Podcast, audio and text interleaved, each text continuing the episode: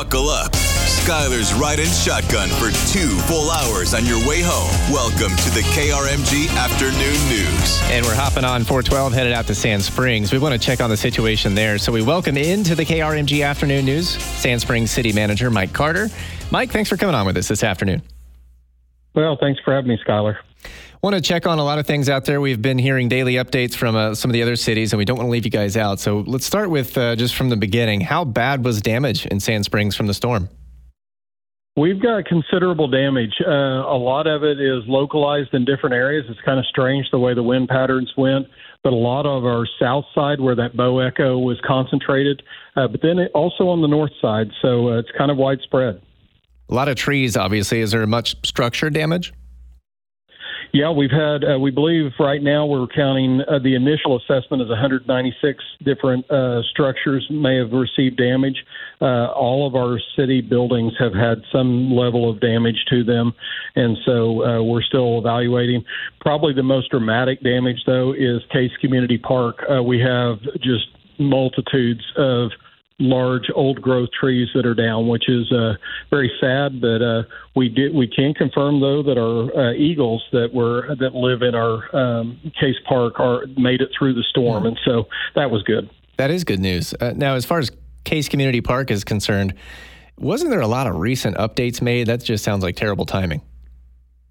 Yes, um, and we we've been making preparations for the uh, Third of July uh, fireworks celebration, and so we are uh, concentrating on that area, seeing that we definitely won't be able to have the park clear, but we think we're going to have enough of it that we can continue to have that celebration, and we're going to just rope off areas where the public can't go to uh, keep them safe during that time.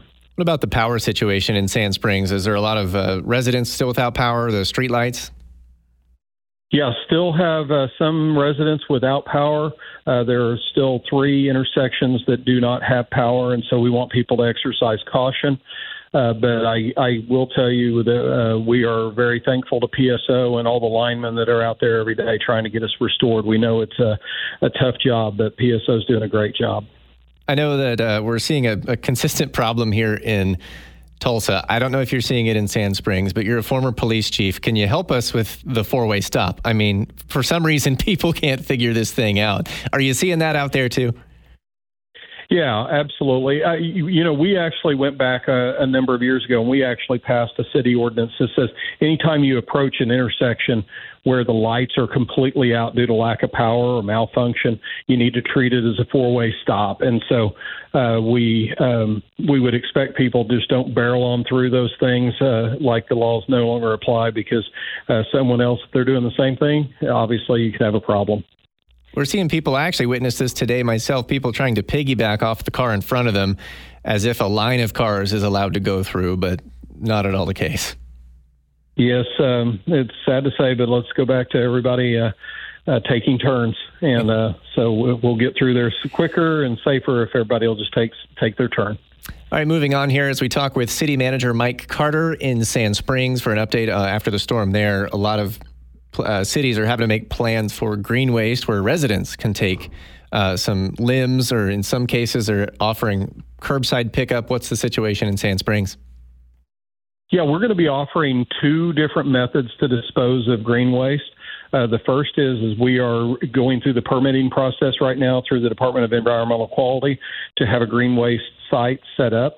Uh, it's going to be um, a little bit west of our um, city, and so it's going to be a, a, good location for everybody. And we think we will have that as an option um, permanently. Uh, so we're we're going to go through that process, and then here in a couple weeks, uh, we will be bringing crews in to do curbside pickup. So those that don't feel the need to get it out of the yard immediately or can't, uh, you'll be given notice.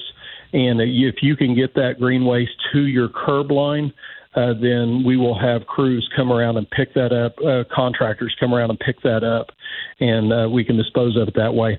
Something very important on that is uh, we want people to not mix construction debris. If you had any roof damage or uh, anything like that, the only thing that should be at curbside should be green waste, just the vegetation itself, the tree limbs, the tree trunks, leaves, things like that, but no plastic bags and no uh, intermixed with construction debris.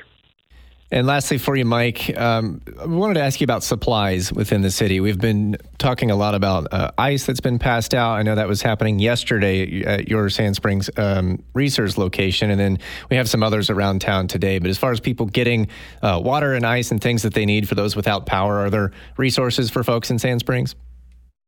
Absolutely. I, I think that we're in a pretty good place uh, there. Uh, our Walmart and uh, some of the other stores in our main shopping district never lost power, and so that has been helpful. Uh, but then also, like Reasor's doing that with ICE, and some of our other uh, um, business partners have been doing wonderful things.